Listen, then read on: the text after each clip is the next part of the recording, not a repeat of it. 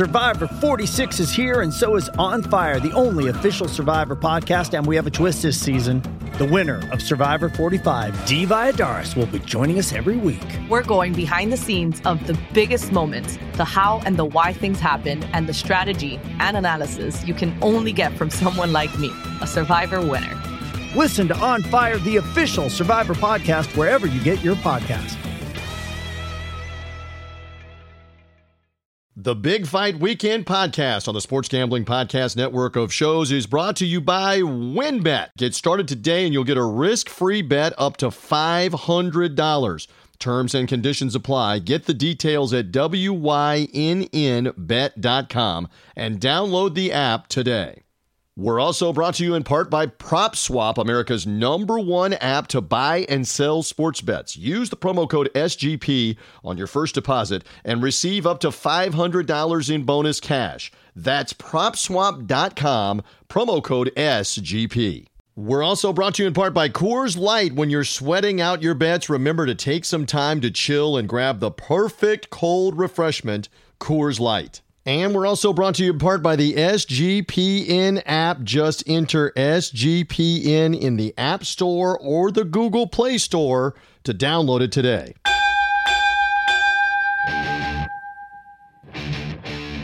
The countdown is on to fight time. This is Big Fight Weekend. Now, here is your host, TJ Reeves.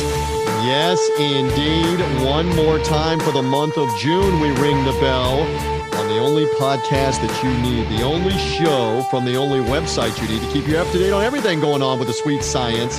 We are here from Big Fight Weekend, and however you found us, social media link uh, via the Sports Gambling Podcast, their network of shows, sportsgamblingpodcast.com.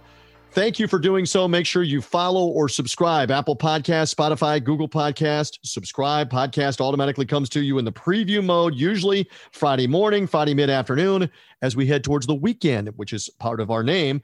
But if you are subscribed and we do special recap podcast or a special podcast, you get it automatically as well if you are following or subscribing on the podcast platforms. So thank you for doing so. Thank you publicly again to Sean Green, Ryan Kramer, everybody with the Sports Gambling Podcast and their website because they help push us, help promote us so that more and more of you, uh, thousands and thousands of you have found us uh, here. We see that right now in the audience uh, analytics, etc.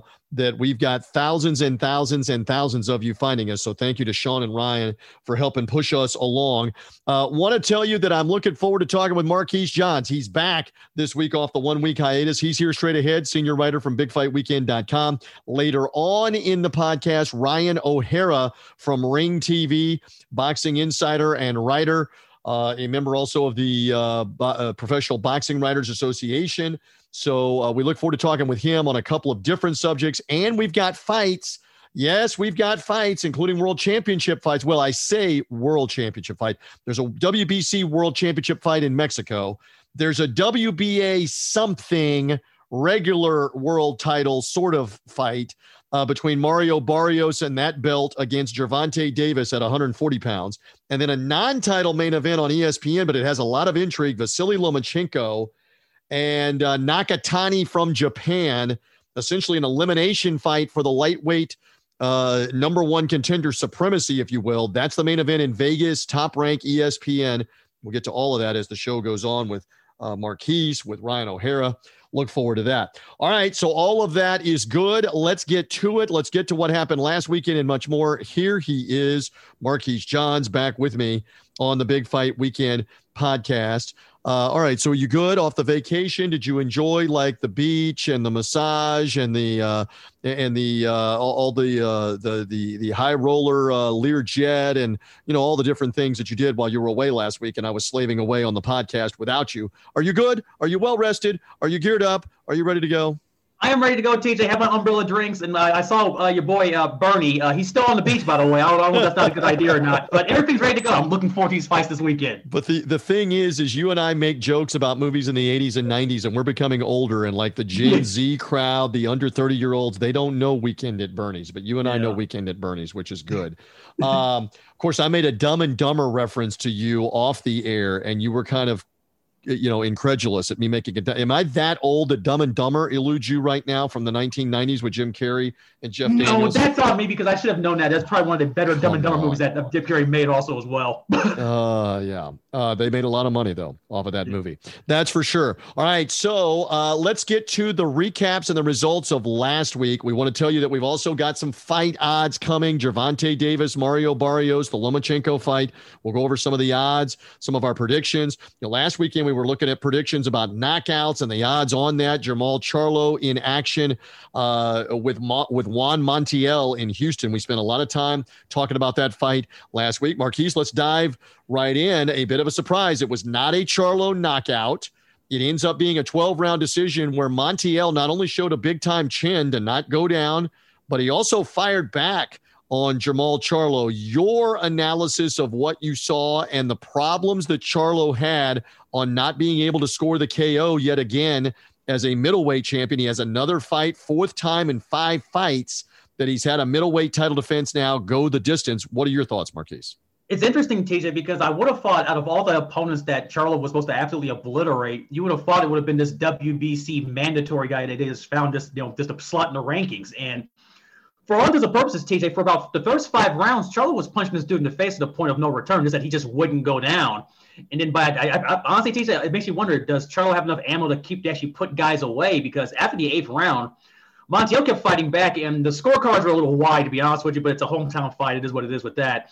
But the one thing I thought was interesting more than anything else was not only did Montiel stand up and look pretty, pretty, pretty rugged and durable with this, it got it's pretty much getting up probably TJ another fight on one of these Showtime cards, and he's been invited to Charlo sparring training camps now. So iron sharpens iron, and if you can't, if you want to spar with a guy you can't knock out, you can't do any better than that. well, and I know uh, that he rocked, even if Charlo wants to try to play it off he rocked Charlo a couple of times and backed him off and scored with combinations. Uh, yes, Charlo wobbled him, but was never able to drop him. Uh, Montiel had never been beyond 10 rounds in his career, went the full 12 here. I wrote about this on the website. Jermall Charlo is undefeated. He's talented. He's an action packed fighter. Nobody's taking anything away from being unbeaten. Former junior middleweight world champion with his brother kind of in the same division. He moved up to middleweight, got the WBC belt, has been defending it. You cannot deny that he's been victorious. You cannot de- deny that he's been impressive in terms of output and scoring. But isn't there legitimate concern that his punch is not translating into knockouts in the middleweight division, even against so so competition? He's not scoring knockdowns, knockouts, and stoppages. All right, I wrote that. I'd love to know what you think. Actually, TJ, I agree with what you wrote last, this past weekend for Big Fight Weekend because it reminds me of another name, TJ, and it's a name that he's been that that's been mentioned to fight for him for the longest, and Demetrius Andre with the same problem. Kind of funny, TJ. You have two middleweights who uh, have issues knocking guys and putting guys away with knockouts, not wanting to fight each other, boxing 101. Who knew? But I really think it's really interesting with Charlo because the last two fights Charlo's had, he's made ex- well three, well not the three fights. The, Derevyanchenko fight, we that was going to go to the cards. There's no way around that. But the fight against Brandon Adams, it went to the decision because of, of an injury. This one, he said it was because of something else as well. So at some point, TJ, no one's going to get tired of hearing these excuses. Either either put these guys away or just fight. And we're going to talk about this later on with Gervonta Davis moving up another weight class now to 140. I mean, he was fighting as recently as a year ago at 126 pounds or 130 pounds at featherweight or super featherweight. He's now going to fight at 140 super lightweight or junior welterweight, whatever you prefer. And sometimes your punching power doesn't translate anymore when you've moved up a weight class, a second weight class. And so all this talk that Jermall Charlo might move up to 168 and try to fight Canelo Alvarez – is he going to have the punch? Because Alvarez has progressively moved up. Say what you will, insert the PED joke here. He's moved up to middleweight and still maintained a punch. He moved all the way up to light heavyweight and was banging Sergey Kovalev as a light heavyweight. Has moved back down to 168 and is banging and knocking down and knocking out uh, super middleweights. So th- that's a great um, a comparison that Canelo's punch has still moved up with him to middleweight, to super middleweight, and to light heavyweight.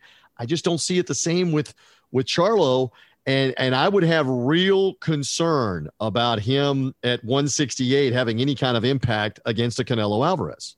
That's the problem, TJ, because with Canelo, essentially his last few fights, the, with the exception of the Callum Smith fight, which pretty much Callum Smith was playing the shell defense for about 12 rounds once he realized he, could, he had no shot. He's been blowing these guys away. Granted, it, it, you know, Avi Yudin, whatever, but the, the knockout of Saunders is, is impressive. The knockout of is impressive. And I don't think that's going to change with with, with Canelo. You, you, you it, it always everyone TJ wants to fight Canelo, but none of these guys have shown the ability either to hang with Canelo or have the physical attributes to either match up in the ring one, one way or another. But it's all about the payday getting the fight, so we're, we're stuck with this. All right, so more on uh, Andrade. Will he maybe be fighting Gennady Golovkin a little bit later on on the show? But uh, in any event, Charlo, what what happens for him next? Is there maybe a unification fight? Does he try to move up, etc.? Again, he's now 32 and 0, and I can't be any clearer. He's entertaining to watch. He's had success, and maybe it's one of those where you get uh, to a certain point at a different weight where you're not a knockout guy anymore and maybe he is to that point because clearly this was a guy that Jaime Munguia back in 2018 drilled in two rounds. In the first minute of the second round, he laid him out. So, and Munguia fighting at middleweight at 160 at the same weight as uh, as Charlo here. So, all right, we'll wait to see on that. Simultaneous to that show was the top ranked boxing card where the monster Naoya Inoue defended his unified bantamweight titles again. The Japanese hero won as as expected. He beat the Filipino Michael Dasmariñas uh, by mm-hmm. third round knockout. Marquise is smiling because it was a liver shiver. It was a liver shiver like times three, a liver shiver hat trick. He kept knocking him down with the lefts to the body and stopped him eventually in the third round. Your insight and analysis on what the monster did, please. Credit to uh, uh, my hot and spicy Dasmariñas for actually getting up after that second body shot only to be absolutely annihilated with a third one, TJ. It's one of those knockdowns where it's like, oh, it, it, it, reminds me of the old school cartoons where it's like you see the Roadrunner, you see the Coyote, you see the Cliff, you know what's going to happen next. It's just guaranteed. And it, but anyway, it's always interesting now because the way it's set up now is uh, uh Nonito Donaire is supposed to be facing Casimero, and at some point he's going to want, want a unification fight between one of these one of these title holders at 118 they're kind of playing the shell game a little bit, playing keep away because I think they're they're slate they're slating the winner of that fight supposedly to fight Rigondeaux. We'll we'll see what happens with that, but if that's the case, TJ, we'll. We'll, we'll see anyway more of these fights. So I, I thought it's interesting that, that, as you mentioned, and since we last did the podcast here, the news has come out that Donaire is now uh, the, as the uh, oldest bantamweight champion ever and again, to go back in the chronology, the monster beat Donaire in December of 2019 mm-hmm. um, and took his title, took his world title. And so now uh, the monster has two of the belts. Donaire has since upset Nordine Oubaale uh, by knockout, has the WBC belt. And now we're going to get a unification fight with the WBO champion, John Riel Casimero, speaking of another Filipino fighter. So the two Filipino fighters will fight. And then will we see an undisputed 118 that is potentially the Monster Donaire Part 2? That's what everybody's wondering here. And you're a little hesitant, I hear, as to whether that's going to be anytime soon, no matter who wins Donaire Casimero. It may not be the, the monster next. I don't think it's going to be the monster next season because I just think they're going to play keep away with these belts just because that's what that's what boxing does with, with these promotions and labels. I'm, I'm looking forward to this Casimero the uh, Donaire fight because I, I know Donaire wants his, wants that that that Inoue fight again, which a lot of folks do actually. I'm actually intrigued to see if that happens again as well. Uh, it's just a matter of will that actually happen or will the, the promotional outlets let it happen? We'll we'll find out sooner or later. All right. Uh, so again, a little bit later on, we're going to talk about the fights this weekend. We're still going over some news of the week. Ryan O'Hara of Ring TV with us in a little bit uh, with some of that news of the week, and then we'll get into the fight predictions for Gervonta Davis, Mario Barrios, Lomachenko, Nakatani in Las Vegas again on top rank. The the uh, Davis Barrios in Atlanta State Farm Arena. The word is again there have been over fifteen thousand tickets sold uh, for this on uh, Saturday night on pay per view. Interesting that it's in and around the Atlanta Hawks playing playoff games uh, as well. Uh, who knew the Hawks would still be alive in NBA playoff games? But the State Farm Arena will be rocking for the next few nights, including Davis Barrios, we believe, and Julio Cesar Martinez, also the WBC 115 pound super flyweight uh, world champ fighting in Mexico. So, three different fight cards of interest. We'll get into the predictions and the odds uh, in a little bit. A couple more just real quick. The Manny Pacquiao Errol Spence fight for August is now set. T Mobile Arena is where it will be. Uh, as it turns out, WWE Professional Wrestling SummerSlam, they got the venue of Allegiant Stadium, the home of the Las Vegas Raiders. Uh, they're 65,000 plus. So wrestling will be there Saturday night in Vegas at Allegiant Stadium, while the fight – for Pacquiao and Spence will be at the T-Mobile Arena, 18,000 seat venue at the end of the Vegas Strip. It's most known for being the hockey arena for the Las Vegas Golden Knights and the NHL that have been having a Stanley Cup playoff run. All right, so what do you make of that? No stadium for Fury Wilder, no Allegiant Stadium in Vegas, no stadium for Pacquiao and Spence, Marquise wonder, TJ, if it's more of a just everyone just shooting pipe dreams, or just my theory at this point, especially with the uh, Fury Wilder fight, where we need to really start fact checking Bob Arum. And I know because we don't, because he's 89 years old, and we don't we don't fact check the elderly in this country for one reason or another. Poppy from the Dan Le Batard show is a great example of that. But nonetheless, we need to we need to start doing a little better part of that. But I think it's mainly because TJ, I think a lot of that is because the financial parts of it, and they realize they can make the same amount of money at a smaller venue as opposed to having to pay a cut to uh, the owners of the Las Vegas Raiders. Well, I mean, true too. Well, and the other thing is we we gave this example without going into all of the specifics, but the Canelo Saunders fight had in the neighborhood of 65,000 tickets sold, but only only made around 9 million live gate. You go back to Wilder Fury 2 at mm-hmm. the MGM Grand Garden Arena that had 15, 16,000 tickets sold yeah. and still made 16 or 17 million dollars, 10 or 11 million dollars more. So that's where I'm sure you crunch the numbers on we can charge more for the premium tickets and make more money and have less capacity. It'll still be a loud arena. That appears to be the same uh, economic strategy that uh, that PBC is using for the Pacquiao Spence fight here. That less is more in the arena setting. We can charge more on average for the tickets and probably make seventy five percent or or 100% double the money on the live gate revenue. That appears to be uh, a big part of the motivation. And one more while we're at it, speaking of Wilder and Fury, I, I'm just checking here. We're in to the end of another week, which would be like the fourth week, right? That we mm-hmm. continue mm-hmm. to hear about Anthony Johnson, Joshua Alexander Usyk. Uh, which now is not happening in August, was rumored to be happening in September. We're on week number three because you know that I keep track of this. Of we'll have an announcement next week from Eddie Hearn. That's what he said for three months about the whole Fury Wilder stuff. We're now on week three of.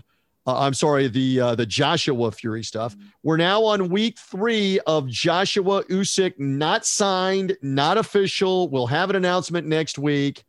Marquise, give us some more insight here on the Big Fight Weekend podcast. What what do we think is really going on here?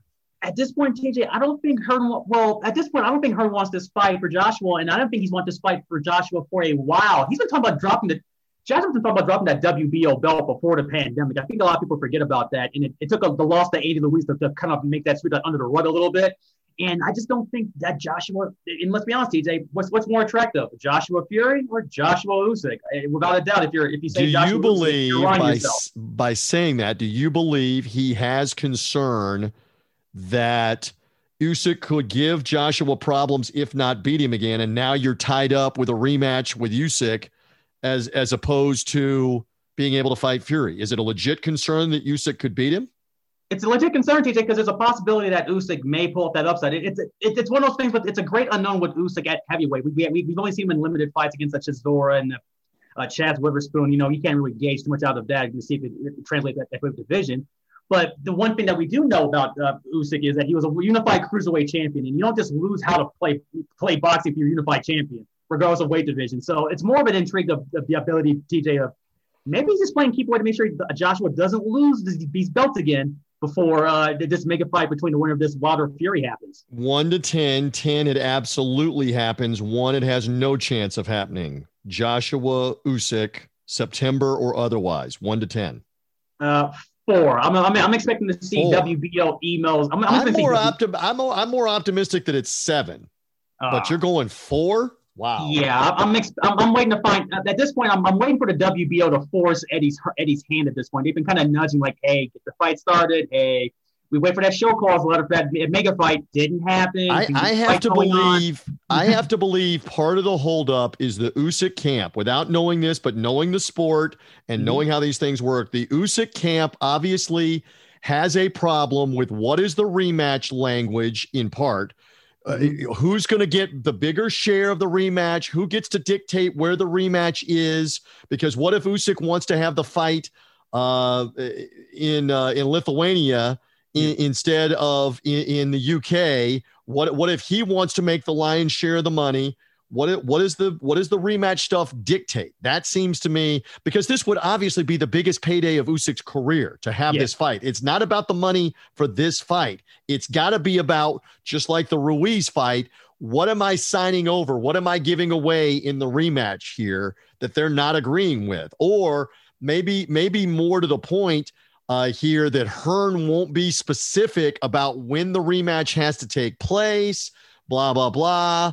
Maybe that's ambiguous and they want that more specific in the deal, et cetera, et cetera. I don't know. But I got to believe my educated speculation is the reason we don't have an agreement right now. Maybe it's, uh, you know, so supposedly, all right, from all the reporting, and Hearn has yeah. been grandstanding again with the British media and everywhere that they have an agreement, they have an understanding. So mm-hmm. why is it not signed? Why is it not signed for a definite date? Why is it not announced for a definite date? Yeah. So the only thing I'm connecting the dots on, it's got to be that they're not happy. Usyk's camp, his team, uh, what is it? Klimas, that is the uh, yeah. the promoter at Egis Klimas, I believe is how you say it. They yep. got to be unhappy with the terms of a possible rematch if they win. And that's what's that kind of language is holding it up on who gets to dictate where the fight is and that kind of stuff.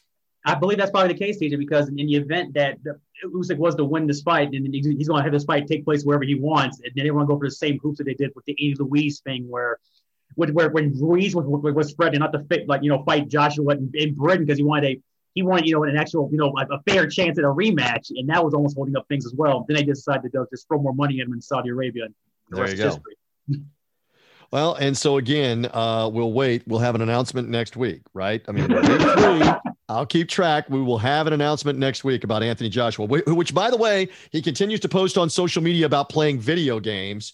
Uh, so maybe he'll just keep playing video games throughout the summer while we wait to see if there is another fight uh, for him coming up. We do know this. Marquise, stand by. Ryan O'Hara coming from ringtv.com and the uh, the Ring magazine. Uh, he will be here to give some insight. What's going on with the undisputed lightweight fight that can't happen right now, that isn't happening, and when will it happen if it happens? Teofimo Lopez, George Kambosos. Ryan will have insight on that, the middleweight picture, and more. Fight picks and fight odds also forthcoming as we roll along. But first, we're brought to you by our friends at WynnBET, bringing you the action of real sports betting with the Wynn Las Vegas experience. Get in on all your favorite teams, players, sports, and games. Generous promos, odds, and parlays are happening right now at WynnBET. Get started today. You'll receive a special offer for up to $500 risk free on a sports bet. Terms and conditions apply. Get the details at wynnbet.com and download the app today. Again, that's W Y N N bet.com.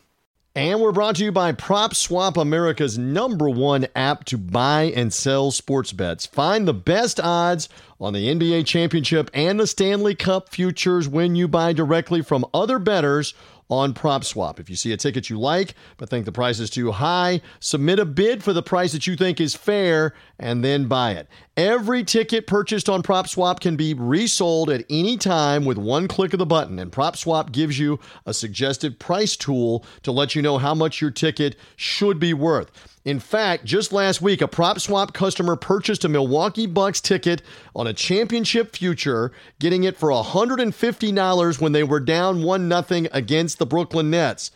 That same customer resold their ticket through PropSwap for $1,000 after the Bucks won game 7 last week. With PropSwap, your bet doesn't need to win in order to make money. It just needs to improve. Kind of think of it like the stock market, but for sports betting. Use our promo code SGP and your first deposit is for up to $500 in bonus cash. $500 in bonus cash. Go to propswap.com or download the PropSwap app today. That's PropSwap. Hey, do you ever feel like you're always on? And what do you do when you need a moment to chill? How do you like to hit the reset button to get ready for what's next? Every day it seems to be go, go, go, and it's nothing but nonstop hustle all the time.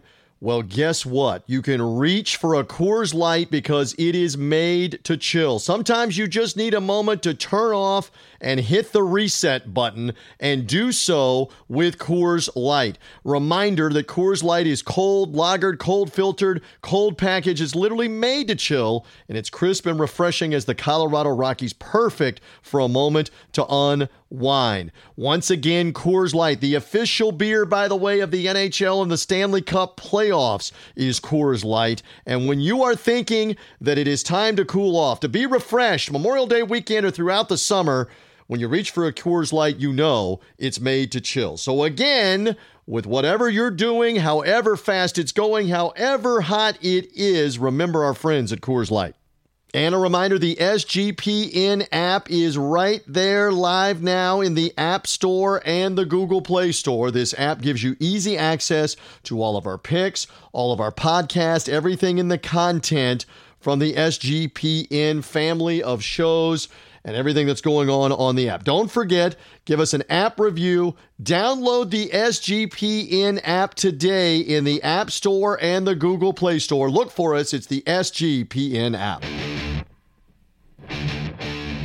We're back on Big Fight Weekend. Now, here's your host, TJ Reeves We are back in, heading towards a weekend that has not one, not two, but three marquee main event fight cards from Atlanta to Vegas and even in Guadalajara, Mexico, covering all of it on Big Fight Weekend.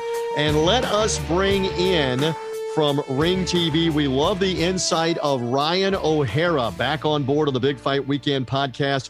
Good to have you, my friend. As uh, as again, the fights are really heating up this summer. I know we're anxious to watch what happens this weekend. We've we've had action in the ring. We've got drama outside the ring. What else is new? How you feeling, Ryan? Doing great, TJ and Marquise. Thank you so much for having me on. And yeah, I'm excited for uh, the we have a, a packed schedule of fights. So uh, let's get it on. All right. So the one the one fight right now that is still elusive on the schedule and we honestly at the moment don't know when it's going to happen and I still wonder now if it becomes an if it's going to happen. The undisputed lightweight title fight Teofimo Lopez mm-hmm. George Kambosos, which I've lost track. Marquise and Ryan help me. Has it been canceled 72 times? 93 times or 115 times that the fight was tentatively going to be rescheduled for August now it is being moved. You wrote on Ring TV, it is apparently being talked about for September. Tell us more here, because obviously, just to set the table one, one more time for a half second, Teofimo Lopez has tested positive for COVID 19, has symptoms, is not able to train at least in the last week or two. So that may be further muddying the timeline of training. Ryan, what do you know? Give us some insight on when or even if this fight between Lopez and Kambosos is still going to happen? Well, I got word uh, from a source a couple days ago uh, that, that said that the fight wouldn't happen August 14th. How, you, how, how do you say his name? From the Athletic. He was the first report that it's possible that it'd be moved to the uh, Triller card headlined by Oscar De La Hoya's exhibition against Vitor Belfort, the MMA star. So, and, and honestly, that would make sense because, you know, Oscar is still you know, he's still a draw. People need to realize that Oscar was the original cash cow uh, of the sport before Floyd Mayweather. And Floyd Mayweather became the, the cash cow by defeating Oscar in 2007. Their pay per view, I forget you know, the number. I wrote a story on it, but I don't remember the numbers. But at the time, it was the you know the highest grossing pay per view of all time before Mayweather Pacquiao surpassed it in 2015. So if Teofimo you know fights you know in the chief support bout to the De La Hoya fight. He's going to have more eyes, you know, on his fight than he would have headlining his own card. So I think it's going to work out for him. Um, but yeah, I think Triller rushed the gun a little bit by, you know, putting it on August 14th because people forget, you know, Vergil Ortiz and Egidijus Kavaliauskas are fighting that day. Um, and then there's there's another fight that what, what's the other fight that's going on? I forget. I forget. There's right like now. three of them, aren't there? There are three different fights that are already going on again from PBC, ESPN, and Top Rank on that same date. Uh, and that was also the date, by the way, that magically Eddie Hearn kept talking about for the Anthony Joshua Tyson Fury. We'll have an announcement next week. We'll have an announcement next week. We'll have an announcement next week. It was targeted for August 14th, and then of course it never happened. Uh, so uh, interesting on that that that we don't know um, if you had to gauge it is it like 70 or 80 percent that it would be on that september card in vegas and not a standalone fight anymore? From what you're hearing from what your sources are saying Triller's just decided this needs to be paired with something else. What about it ryan? Yeah absolutely. That's what i'm hearing and it would make sense. You know they're talking about staging the de la hoya belfort fight at Allegiant stadium um, you know, where the where the Las Vegas Raiders almost at Oakland there, but it's gonna be the Las Vegas Raiders. They're they're gonna uh, be playing at that stadium, you know, here um, coming up. So I think it would be a great idea. I mean, do I like exhibitions? Not really. Regis Prograis had an interesting experience because I think that one of the reasons why he fought on that Askren card, you know, was to get more exposure. But the only thing that got exposed was Ivan Redkach's terrible acting skills. Very true on that. Marquise, go ahead.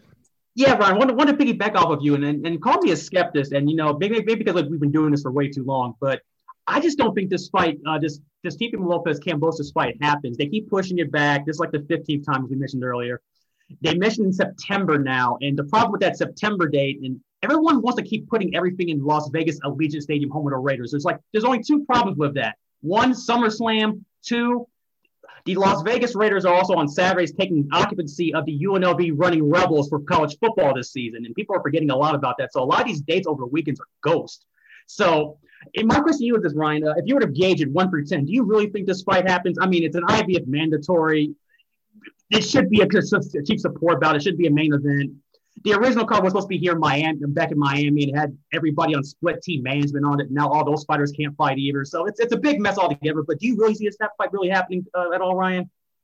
Yeah, I think it's about 70, 80% that it happens that date. Um, and again, we also got to realize the IBF, unlike the other sanctioning bodies, the, the other sanctioning bodies include the WBO, WBC, WBA, they're kind of pushovers when it comes to you know, enforcing their rules. If you mm-hmm. violate any rule of the IBF, they just strip you, regardless you know, if there's an actual reason for why you can't follow their obligation, they don't care. They'll strip you for anything. So I think that, that that's something that you got to keep in mind. If Teofimo doesn't fight this guy, he will get stripped because the the IBF's a beast when it comes when it comes to following their obligations. And you know, Teofimo loves to talk about undisputed. Well, can't be undisputed if you don't have all the titles. So I think he really, they really just want to get this fight over with. And the perfect example is they didn't hesitate to strip uh, Canelo Alvarez two summers ago. To Ryan's point, Mm-hmm. And uh, and that's going to segue to something else that we're about to talk about here in a second with the current IBF middleweight champion Gennady Golovkin.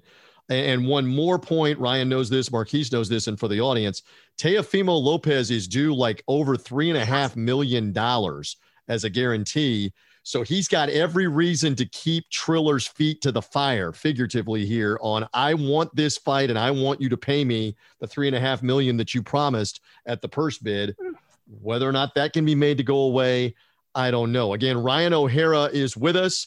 Uh, he's at O'Hara Sports on Twitter. You find him also on Ring TV, ringtv.com, uh, writing and, and love his insight here as he's with us on the Big Fight Weekend podcast. All right, so I made reference to Gennady Golovkin. You tweeted this also as we head towards the weekend on Thursday uh, in the afternoon that the IBF champ Golovkin uh, is is slated supposedly to be fighting the Japanese WBA middleweight champion uh, Ryota Murata in Japan at the end of the year. The question now becomes who's he fighting before that? What are you hearing, Ryan? And give us some more insight on on that on what's what's going on with the interim fight before the December fight. Well, I was told months ago that the that the plan all along was to have Golovkin fight in the summer. You know, fight have a fight before the Murata fight. And you know, it's June, and you know, I started to get concerned a few days ago. I'm like, hey, so what's the deal? Because it's almost July. There's not a ton of time to promote anything. And so I reached out to some sources that you know have direct knowledge. And they immediately responded, well, the issue is you know Triple G's in a dispute with DAZN right now because they want they're trying to force him to fight Andre, but you know they didn't say that necessarily that he doesn't want to fight Andre, but he wants to select his own opponents. But these guys, these opponents aren't quote unquote good. He kind of the, the source kind of described them as bums, but I'm not going to go that far. But um, you know, he described them as you know not they're the opponents are not good, and DAZN needs a good return on their investments. People will realize that you know DAZN paid a lot of money to get Triple G under contract, and they, they need a good return on their investment. And right now, there's no one um, available for Andre to fight that's any good, and there's no one available for Triple G uh, to fight that's any good unless these two fight each other, which is what which is what fans want to see. They want to see compelling fights. I want to want to piggyback off you, Ryan, actually with that because uh, Triple G, as we all know, had to sign this big time fight deal with DAZN, six fights.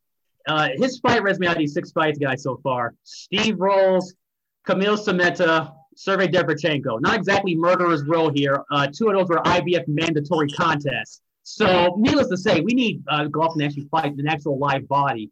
And they're, mentioning uh, Andre. Andre would be the best name uh, for the summer in the meantime. But I know uh, they, the, they, they've been talking about Golovkin holding hostage with this fight for Murata at, at New Year's Eve in Japan for the longest. And they wanted they want him to take it up as Steve Rolls kind of fight for in the meantime, but that's not going to happen as well. And I can see DAZN's point with that because because they want they need they need money obviously to have because of everything going down. Do you really think, uh, Ryan, that they, they, that DAZN and Golovkin can actually resolve this dispute at all, or did they just go their separate ways on all of this? No, I haven't really heard how the dispute's going. I just heard that there's a dispute going on, um, which makes sense because if you want Golovkin to fight in the summer, there should have been an announcement already. There's, yeah. There should have been, you know, at least a buildup. So it's it's my understanding that this dispute's ongoing. Um, I don't have any information when it's going to end. Uh, I just know that it's all over Andre, and I'm I'm really uh, interested to speak to uh, Demetrius tomorrow, which is scheduled for around twelve ish. Uh, you know, hopefully it all goes to plan. I, I talked to his dad earlier today, and you know he saw the tweet and he appreciated the tweet, but he also said that they're also interested in fighting Jaime Munguia. Some guys were like, well, why are you going after a challenger? Well, from what I'm hearing from Paul, uh, Demetrius' dad, is that Munguia is going to be the mandatory challenger, and they just want to get that out of the way as soon as possible. Okay. And that's a that's actually a very interesting fight. Nobody may be asking me, but that's an interesting fight for Andrade. And so when you guys were talking about this back and forth, I think a lot of fans may feel the same way here too.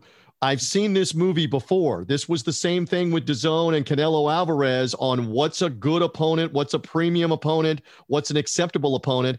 And obviously, there is language in the deal for DAZN to be paying at least a large portion to Golovkin of we get to tell you, no, that opponent's not very good. We're not going to pay you for that opponent. And the other thing is, Golovkin is 39 years old. How much longer can he fool around here and still be somewhat like the Golovkin we remember even three or four years ago. Ryan, a quick a quick thought on Father Time. I, I don't think he has many fights left, honestly. I mean, let's look back at the Derevyanchenko fight. He scored a knockdown the first round. He got hurt to the body. We saw Golovkin get hurt more times in that fight than we ever have, mm-hmm. ever. Um, and that, I think that was a sign. And he had that IBF uh, mandatory with Szeremeta, and and perhaps Triple G's looking just you know for easy retirement money. And honestly, who could blame him if he's you know really not feeling it? Why not? It's kind of like what it's kind of like what De La Hoya said after the Pacquiao fight. It's like, well, when your physical doesn't respond, what can you do? You know, I got to look out. I got to look out for myself and my future plans and whatnot, and just you know go from there. And you know, Triple G might be at that stage. He he hasn't taken you know a whole lot of beatings um, during his career, but uh, like you said, he's 39 years of age. So you know, even um, even one more bad fight could leave a, uh, a detrimental impact on his career and, and, and his health. And one more educated guess here. Is it more that he doesn't want to fight Andrade at all, in your opinion? Just educated guess. Or he doesn't want to fight him now and then have to fight Murata in December, that he only wants to fight one of those guys in the next six month timeline? You know, considering when you when you um, say that point, you know, Murata, uh, Murata, that fight's is already pretty much done, I think, for New Year's Eve. And you know, it's kind of like when you know Golovkin fought Martirosyan. They want the IBF wanted him to fight Derevyanchenko, and look at what Dever, Derevyanchenko did when they actually fought. So that that could be another thing. Maybe he wants an opponent that's you know not as good as advertised uh, to set himself up for that payday versus Murata. That's also a possibility. But DAZN at this point is like, well, we're we're almost we're half almost basically halfway done with this deal, and you haven't really given us much of anything. So you're gonna they're, they're pretty. It's kind of like a you know my way or the highway sort of thing. All right, and uh, and speaking of that, we got to let you hit the highway in a moment or two. Uh, Marquise and I are very interested in these fights this weekend. Gervonta Davis, Mario Barrios. Uh, that one, the Showtime pay per view in Atlanta, all the way out in Vegas. Vasily Lomachenko uh, against Nakatani in a in a big time contender fight in the lightweight division. Speaking of the lightweight division, and then there's also Julio Cesar Martinez defending his super flyweight championship uh, in Mexico. Ryan, what if any of those three fights do they all intrigue you? Is there one more than the other that you're most interested in for this weekend? I'm most intrigued to see Lomachenko and Nakatani personally. I know people are are probably uh, curious about the the Tank Davis fight in Barrios. Honestly, I'm not as intrigued about that fight because I don't personally rate Barrios very high. Uh, I thought that he, even though he scored two knockdowns over um, Batyr Akhmedov, I still thought he lost the fight. Um, just looking at Barrios' reaction after the fight was pretty clear to me that he thought he lost too. Um, you know, he, I would say that he balloons really easily you know, from swelling, cuts, whatever, whatever it may be. And I think that Gervonta Tank Davis's power is eventually going to overpower him. And I, I'm, I'm predicting probably a knockout uh, by six rounds for for Gervonta Davis in that fight. So when you look at the height, you know that, that looks intriguing. But when you go and and actually you know study the fighters and the styles, I think this fight's pro- is probably going to end in a knockout. I'm also really interested to see Lomachenko fight Nakatani because uh, I, I would say one of the reasons why Lomachenko lost to Teofimo Lopez was because he didn't do anything for six rounds. Mm-hmm. And, and well, if, if this if you only counted the second half of the fight, he would have won, but he didn't do much of anything in the first half. So, you know, Nakatani's got a you know a big uh, height advantage over him, but at the same time, Nakatani he gets he gets really hesitant um, especially when fighting on the inside. He kind of hesitates after, after throwing punches and then is and then is wide open for counter shots and he's been down on the canvas several times. So if Lomachenko, you know, cuts off the ring as he generally is really good at doing, and you know, takes away that height advantage from Nakatani, you know, get on the inside, get him uncomfortable, take away that jab. I think Lomachenko will win a decision.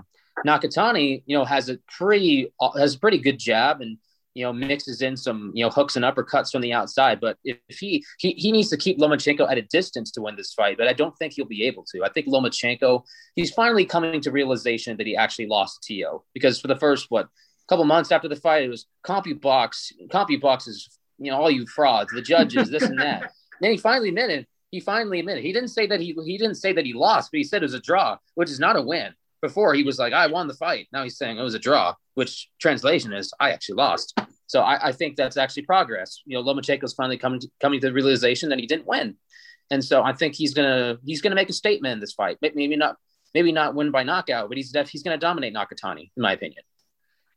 All right, we look forward to all of that action this weekend. Uh, Marquise, I know we always enjoy having Ryan O'Hara here on the podcast one more time. Go ahead, Marquise. Absolutely, Ryan. I just wanted to ask you just one last question on this, actually. Uh, with, with, with, the fights going on, uh, going with, with, this weekend, and everything picking up, uh, what's the one fight you're looking forward to actually this summer that's not named Wilder Fury Fury? Uh, I would say Pacquiao Spence. I, I definitely want to see that fight because you know it doesn't seem like Manny has lost much of a step. You know, you look at you know his uh, training videos and whatnot, but you know he hasn't been in a fight in two years. You know, Errol still bingo. He's only had one fight since that car crash. Yeah you know, I had an incident with the car once, and um, the effects from that crash didn't come in for years later. So basically, the my, my Honda Pilot, the the parking brake on it, like popped out of gear, and I was behind it, got crushed by my own car. Now, oh. Yeah, it, it, was horrible. I can't even imitate how much pain I was in, but I didn't feel the repercussions for years later. And you know, finally, I'm, I'm starting to live back uh, back pain free again. But I'm curious if, if, if those injuries are going to flare up for for Spence because sometimes when, when you go through it, you know, your brain is like, okay, you know, I survived, and then years later, like, ooh, you know, that something doesn't feel so, something doesn't feel so right. So I'm interested to see if he's truly 100 percent because you know, Errol did admit that he was only 70 percent for Danny Garcia, uh, and still dominated the fight. And of course, like I said, Manny hasn't been in the ring in a while. Um, I mean, Manny's human like everyone else, so it, will be interesting to see. And you know, Spence has never fought anyone like Pacquiao, and everything that Errol has, Manny has seen before, but not at the age of 42. And I, I think it's going to be a really good fight. I think it's going to go the distance. Love the insight. Again, O'Hara Sports on social media, on Twitter. Find him at Ring TV. Uh, we appreciate you making time for us on the Big Fight Weekend podcast. We're anxious to see what happens this weekend and throughout the summer. Ryan, thank you. Uh, thank you guys. Thank you, TJ. Thank you, Marquise. And uh, yeah, ringtv.com for the latest and greatest in boxing news. Gives us a great time to remind you that our friends at the Cosmopolitan of Las Vegas, very trendy, right in the heart of the Vegas Strip, they are proud sponsors of what we're doing right here on the Big Fight Weekend podcast. If you are headed out to Vegas for whatever the occasion is, we we recommend the Cosmopolitan of Las Vegas. Uh, because again, whether you're talking about the Stanley Cup playoffs, where the Vegas Golden Knights look like they are e-ticketed to be in the Stanley Cup Finals, if you're headed out there, if you're headed for Wilder Fury in the summer, for Spence Pacquiao, or just to take vacation or go and play with Nevada opening back up again, Las Vegas opening back up again uh, with the post COVID 19 pandemic. Here, the guidelines being loosened up and more and more casinos, restaurants going to full capacity, entertainment shows coming back the Cosmopolitan of Las Vegas, great place to stay over uh, all these different amenities, over 12 different choices of restaurants and food stops just within the Cosmopolitan of Las Vegas, over a 100,000 feet of casino, sports book, etc. to go and wager on two different luxury pool levels, by the way, including the cabanas and uh, all the special treatment there. They've got the spa at, at, the Cosmopolitan, just about anything that you would want. It's the Cosmopolitan Las Vegas. Check them out at cosmopolitanlasvegas.com for more information. And again, we are proud to pump them as part of the Big Fight Weekend podcast. Well, we love talking to Ryan there with the insight uh, as uh, as everything starts to unfold this weekend again from Atlanta to Guadalajara, Mexico to Las Vegas with these different fight cards. All right, so that leads us right in, Marquise Johns. Uh, Ryan was saying the Lomachenko fight probably intrigues him uh, more so than the Davis Barrios pay per view in Atlanta for for Barrios's 140 pound regular title from the WBA. Which, by the way, I'll make mention again. I wrote this on BigFightWeekend.com. Josh Taylor has all four of the belts. Josh Taylor is the world champion for the WBA. And uh, you know, I get the fact that that Tank Davis is a selling card on pay per view, but this is not a world championship belt that he is fighting for. Uh, you know, it's it's a it's a regular title, it's an interim title, it's a it's an extra value meal, if you will, at McDonald's version of the title. That's me saying that. So anyway, I'll put the same question to you. How, are you are you that much intrigued by Davis Barrios? Are you more intrigued by by Lomachenko Nakatani in Las Vegas? I'm more intrigued with Nakatani fight, TJ. Nothing with, with the tape. What, what Tank Davis needs fights, TJ, on pay per view, and you're being nice. You call this, you know, for a WBA reg, uh, Reggie title here. My, at the end of the day, this is just a showcase fight for Tank Davis. That's all this is. And what, what, the, the only hook on this one is that that 140 because Tank Davis, uh, you know, his weight fluctuates. And to his the credit, TJ, I've, I've seen Tank Davis on several occasions. Well, I was in Atlanta for 2019 when he knocked out Gamboa in 12 rounds. That his weight, because he's a small kid, he's a tank, and he his weight fluctuates. He may have been 165 at that post fight conference when I saw him wow. for Gamboa. So I can see why this is at 140. That's why I think it's interesting. That that's really the only interesting part about all of this to see what version of Tank Davis at 140 shows up. The actual fight itself, I think, is all but academic. I mentioned, I think Ryan mentioned that like a six round knockout for Barrios. I, I think Barrios is a little more game than that to stay away from Tank more often than not. To make take, make take, make Davis come towards him a little bit more, kind of like what Gamboa did for a little bit, despite having one good leg for about half the fight, if not all of it.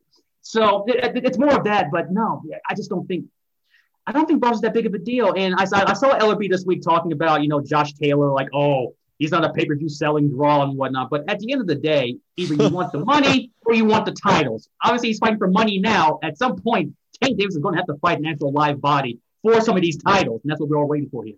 Yeah, Leonard Ellerbe again, who's been long associated as a yes man and carnival barker for Floyd Mayweather, uh, was trying to act like that that Josh Taylor wouldn't be a draw uh, because Josh Taylor fought in the top ranked show and there were only about a thousand people allowed in the venue where they are in Nevada. Uh, here's the reality, and this is important. Jo- when Josh Taylor fought Regis Prograis, it was sold out at the O2 Arena Yeah. in London uh, for the unified version of the 140 pound title. If Josh Taylor were to have a fight with Gervonta Davis at an outdoor stadium in the UK, they would, all things being equal with what's allowed to be there, they would have 20,000, 30,000, or 40,000 fans that are there. And it's not because of Gervonta Davis, it would be because of Josh Taylor. So, yeah, en- enough of that uh, on on who's the drawing card because you're absolutely right. Uh, I mean, you put you put 10 casual sports fans in the room. You showed them a photograph of Mario Barrios and you asked them, "Who is this?" You may not get one person who knows who that is. And I'm not Um, saying yeah. they necessarily know who Josh Taylor is either, but they Yeah. definitely don't know who Mario Barrios is yeah. for Davis to be fighting him. And the 15,000 plus at State Farm Arena uh, that we're talking about here that are probably in in the crowd in Atlanta are they're there to see Tank Davis. We get it. But it's no different than Josh Taylor fighting in the UK or in Scotland. There'd be 15,000 or 20,000 there to see him in that part of the world. And he's got all four titles at 140. Tank Davis minus 400, by the way, as we get into the odds a little bit on, on a couple of these fights, real quick. Yeah. Uh, Barrios plus 300 as the underdog. I don't see an under over on the rounds for Hmm. Davis to maybe get a knockout or not. You you believe it goes longer than six rounds though? Yeah, I think it goes about seven or at least seven to nine rounds. I don't, I don't think, but uh, Tank isn't. Tank's one of those guys, TJ, and we've seen in Tank Davis fights. Either he puts you away within two rounds, or he slaps off a little bit and he finds a way to take you out after the fact. And that's kind of what I think is going to happen here because I think Barrios is at least that good enough to stay physically active away from this guy. Concern on Tank Davis again moving up and the punching power still being there. He's never fought at 140. The last fight with Santa Cruz, the devastating knockout, was at 135. Is there some concern that this guy can take his punch until we see it, until we see that Davis's punch does translate like it has at the smaller divisions into 140? That's the only honestly, TJ. That's the million dollar question with all this is if, if, if Davis's power translates with all of this. I think it may have more influence the fact that his weight just fluctuates so much with all of this. But I, I'm really intrigued with, with Barrios only because of a from a height and distance standpoint. It's a lot of fights going on this weekend, TJ, where you're seeing a guy, you know, the, the lengthier guy facing the shorter guy, i.e., Lomachenko versus Masayoshi Nakatani. That's his name. There you go. But uh, it- it's one of those deals. And, and it, it, it's, it's, it's the same setup, and well, that, that's really the dollar question. Can can can can Davis get inside and, and, and do the same thing he did to Santa Cruz? Because it, it, these are two different guys. All right, interesting on the odds. Again, we do this for Sports Gambling Podcast and the and the dot com that Vasily Lomachenko in the top rank ESPN Las Vegas main event minus 1400, 14 to 1 to win this. Uh, Masayoshi Nakatani is plus 850 as the underdog. So that is a much wider favorite for Lomachenko, who has been off for what, nine months, off the shoulder surgery that he's had. He's getting a lot of respect from the odds makers there, Marquise. TJ, I'm gonna be honest with you. Nakatani is a live dog in this, and I kind of like those numbers for Nakatani for one reason and one reason only. I, if the winner of this fight, TJ, is he um, essentially. I think what they're trying to plan is to have that rematch with Vasily, not Vasily, but with Lopez. Both these guys have faced and lost to Lopez, and of course they want revenge for all of this. Nakatani before he faced uh, before uh, Lopez faced Commey for the IBF title, and then uh, of course his last Teofimo's last fight against Lomachenko himself to become undisputed. I think Nakatani poses the same problems for Lomachenko that Teofimo Lopez does because he's a lanky guy and he throws at weird punches and angles. The, the only setback that he has different from Teofimo Lopez is he's not going to be probably as aggressive as I think O'Hara mentioned in terms of like you know being hesitant and patient and whatnot. But I he he, he can cause a problem with this TJ. I think really if there's if you only play on that card, nothing against Lomachenko is to go with the underdog on that.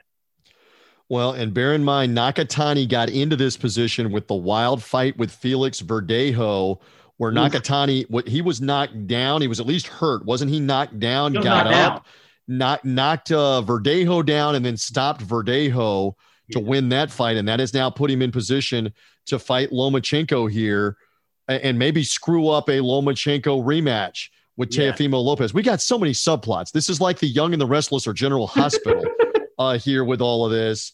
That we got so many subplots. Is the Lopez Kambosos fight going to actually happen, like you were theorizing and asking Ryan a few minutes ago? If it doesn't happen, are we proceeding directly to the rematch with? uh I could I could see this. All right, for example, mm-hmm. what you were talking about, I could see Lomachenko winning and winning impressively. Yeah, and the Lopez thing progresses along, and Lopez says, you know what, I don't want to fight George Kambosos, and I'm willing to forgive the the three mil that Triller was supposed to pay me. Hey, Bob Arum, you pay me three mil, and we'll do the Lomachenko rematch instead in October or November. Give Lomachenko a little time here.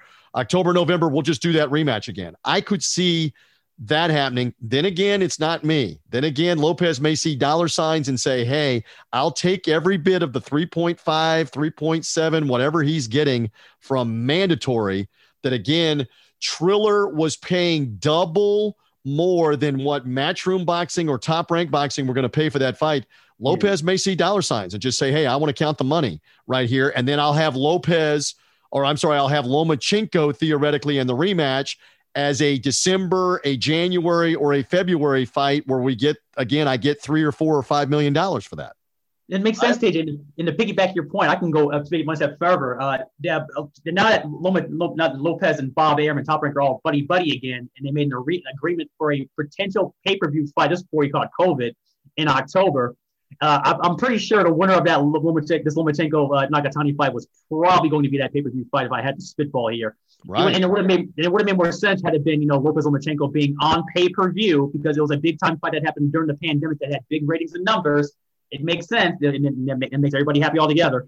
And so I can well, see that happening.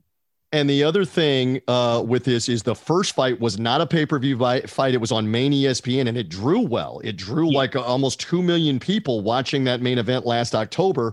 So the theory would be put it on pay per view and then does it get 300,000 buys, 500,000 buys for whatever your budget is for the pay per view? Let's see uh, on that. We got to get out of here in a moment or two on the Big Fight Weekend podcast. Also, Julio Cesar Martinez. We've been talking about this.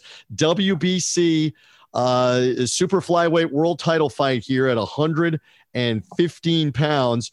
Uh, Martinez and Joel Cordova uh, get ready to do battle here. Actually, the WBC Flyweight Championship. I may have been saying Super Flyweight, but WBC Flyweight Championship. This fight's been delayed a couple of times because of COVID 19. Martinez was also either sick or injured. They're mm-hmm. finally mm-hmm. fighting in Guadalajara, Mexico. He is heavily favored at minus 3,000 at 30 to 1 here to win over Cordova. Is there much to pay attention to here? Matchroom Boxing, Canelo's new promotion. Mm-hmm. That's the main event Saturday night in Mexico. Are you intrigued slightly here? I'm intrigued slightly by that for two reasons, TJ. Not the actual fight card itself up and down. The fight card itself up and down is really not that strong, even for a Mexican card.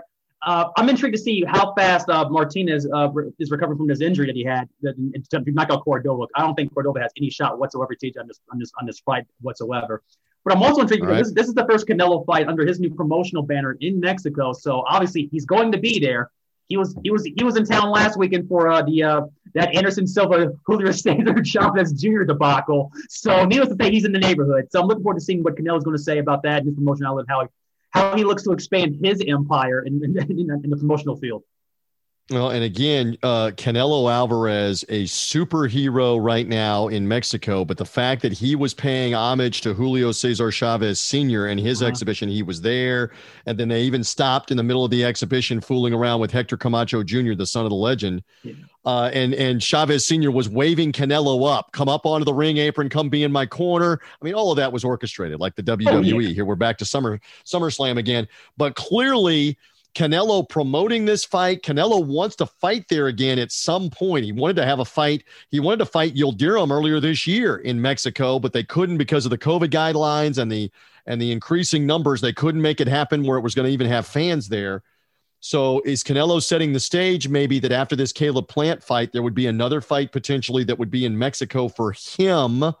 Let's wait and see uh, mm-hmm. if that's going to happen. All right. Any other fight before we go, either on the Showtime pay per view, Premier Boxing Champions in Atlanta, top rank ESPN card in Las Vegas, or this matchroom card in Mexico? Any other fight or fighter to keep an eye on? We always love you for that as part of the podcast and the website. Absolutely, TJ. The one fight I want to keep an eye on the, uh, Tank Davis pay per view is the co-main event with Erickson Lubin and Gelson Rosario. The last time we all TJ we saw Gelson Rosario, he was absolutely annihilated by uh, uh, little Charlo uh, it, with, with that not, with pretty much that, that body shot, which had him shaking on the Yeah. ground. So we're looking to see how he's going to recover from that. It's going, to be an interesting fight because I think that this this puts the, the winner of this fight back in a rematch situation with Charlo at some point because it, it's, it's 154 and it's a busy division. And I'm, I'm intrigued to see how Rosario looks with this. He's he's favored in this fight, TJ, but no, he's he's the underdog in this fight. But I don't. I, no, he's. Uh, I, I'm, I'm, I'm thinking Lubin wins again here, and and they, they, keep they keep this moving along, and that sets up possibly a chance for Lubin Charlo too, which may bring up the, once again the conversation team that you mentioned earlier in the pod, podcast about Big Charlo moving up in weight. Don't be surprised if you hear Little Charlo doing the exact same thing. I love I love how you call them Big Charlo and Little Charlo. They're char- they're twins and they were born like two minutes apart. So Yeah. so but in the case Big of little Jermall. He's been he's been Jermall has been fighting at middleweight at 160 while Jermell is going for undisputed at junior middleweight at 154 and Mhm. Jermell Charlo seems content to stay there at 154 and rule and dominate in that division. There's a couple of other guys that he may be interested in fighting at 154 even after the fight with Castano, the undisputed fight that's coming up. Uh, we'll see on that. Couple more moments, by the way. The finale of the four-part docu series from Showtime, The. Kings, with Sugar Ray Leonard, uh, Thomas Hitman Hearns, Marvelous Marvin Hagler, Roberto Duran. The final of the four will air for the first time on Showtime Network proper. Again, if you have Showtime on demand and the Showtime app, they made all four of them available. We were talking about this, Marquise, in your absence last week uh, on the podcast, that they had made all four available if you have Showtime on demand or if you have the app that um, that you could see all four. If you just have Showtime cable through the cable box, through the dish, through whatever, it the fourth one is about to happen, and this is where we're building to Leonard versus Hagler, the super fight, April 1987, uh, and everything has been building to that moment. And I have now seen the fourth and final one. I know you've seen them all, including the fourth and final one. They got to get a load of this. One more plug for Showtime Sunday night as they debut on the network the fourth and final installment of the Kings. Absolutely, TJ. Big fan of this King series, up and down, all four pieces of it. To any detractors who have seen the first three parts so far, the one the, the, the one criticism I've, I've heard repeatedly, TJ, is that there's a lot of folks, you know, because they don't want to talk about the, the, the politics and sports. You may have heard that before. And of course, they, the, the, documentary uh, pretty much lays out the whole economics process of the 80s at the time as, as, a, as kind of a backup to the, the documentary. A, a lot of folks hate that.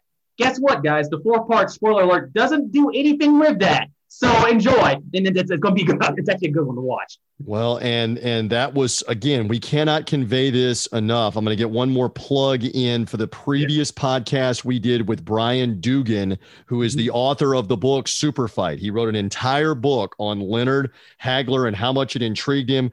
Very detailed, interviewed both fighters extensively over the years, uh, and wrote uh, several hundred pages, as it turns out, on this fight. It was that big of a deal. It was the richest fight. I know Ryan O'Hara was talking about De La Hoya, Mayweather, and of course the Tyson fights that came after Leonard and Hagler were lucrative all over the place.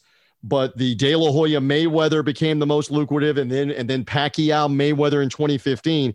But the richest fight up until that time ever was Leonard Hagler, where they were both guaranteed 10 million. The fight generated 10 times that. Again, in the 1980s economic times, it was massive. Um, so again, Brian Doogan talked with us at length on this podcast. Go back in our archive and you'll see Brian Doogan back probably about six, eight weeks ago, where we did the interview with him uh, on the podcast archive. And you can listen for 15 or 20 minutes where we're talking about that uh, because he wrote the whole book about this. So intrigued. He's a guy from Northern Ireland, and he was so intrigued as uh, as a contemporary of mine as a late teenager. Uh, God, I cannot believe that was 34 years ago that that Leonard and Hagler fought. But he was so intrigued in the UK by by how amazing those uh, fights had been between the Kings. And it all culminated with Leonard finally fighting Hagler off of Hagler having knocked out Thomas Hearns. Leonard had the wins over Duran and over Hearns, and now these two were actually going to fight, and Showtime lays it all out on Sunday night. One more time, one more time. Anything else you want to say? Absolutely, TJ. The Four Kings documentary, Showtime, uh, Sunday night, 9 p.m. Eastern. Please check it out if you haven't. Highly recommend it. It wraps up. It, it puts a great. It puts a great bow on the entire Four Kings series and, and all, and everyone involved. And if you've missed the first three, again, if you can get access to Showtime on demand or if you have the Showtime app, you can go find the first three if you're just hearing us and going, What are you talking about? Uh, here on the but presumably most of our audience is hardcore boxing fans and we've been talking about this for a month leading up to it we've been writing about it all over the site yeah. and so is everybody else everywhere else so I find it hard to believe if you're a boxing fan in this country, you haven't known about this documentary series. But the first three episodes have all already happened. But you can go back and review those Showtime on demand and through the app, through the online part. And then the fourth one comes out obviously on Sunday night. All right, we're gonna be uh we're going to be all over these fights this weekend, writing about them in the preview mode and uh, the writing about them in the recap mode, etc. Whether it is Davis Barrios Showtime pay per view Atlanta Premier Boxing Champions, whether it is Lomachenko Nakatani Top mm-hmm. Rank ESPN over the air cable card uh, that'll be taking place Saturday night, or Julio Cesar Martinez WBC Flyweight Championship DAZN streaming. We're writing about them in the preview mode and in the recap mode this weekend. Absolutely, TJ. BigFightWeekend.com, your source for all things boxing news, past, present, and future. We'll keep an eye on, on the busy weekend of fights going on here. Did want to give a quick plug as well uh, for those overseas in the, in the UK. Uh, MTK Fight Night on Friday afternoon has Jay Harris in a title eliminator for the IBF. Uh, you may have seen Jay Harris uh, fighting uh, last. Well, most folks saw fighting and losing in a fun one against Julio Cesar Martinez, who's fighting this weekend. He's a pretty IBF mandatory at flyweight, so we'll see what happens with that and, and also as well with this weekend with these fights cards, TJ. The one thing I'm looking forward to with, with this is someone's guaranteed at least on two of these cards to have highlight reel knockouts. Pretty much similar to what we had this past weekend with Gabe Rosado absolutely obliterating Bek the Bully on that Golden Boy card show, and uh, yep. anyway with the liver shiver of the year so far. I, I expect to see more of that this weekend. Yeah, maybe it's Gervonta Davis with the big shot. Maybe it's Lomachenko with the big shot, with the big knockout. We'll find out for all those fights. Marquise, great job. Thank you, my friend. Absolutely, TJ. Thanks so much. And Marquise can be found at Weak Sauce Radio. Love the Twitter handle at Weak Sauce Radio. Find uh, Ryan O'Hara, our guest from Ring TV at O'Hara Sports. Uh, you can tweet at us at Big Fight Weekend. Follow us on Twitter. Follow the Facebook page as well. Uh, Big Fight Weekend is where we are. Read the website, bigfightweekend.com. For now, we are done. Enjoy the fights this weekend. We're back next week in July. It will be July when we're back with you again. That means it's Fury Wilder Fight Month in July when we're back with you. For now, we're done on the Big Fight Weekend podcast. I'm TJ Reeves. Enjoy the action this weekend and read the website, bigfightweekend.com. Bye.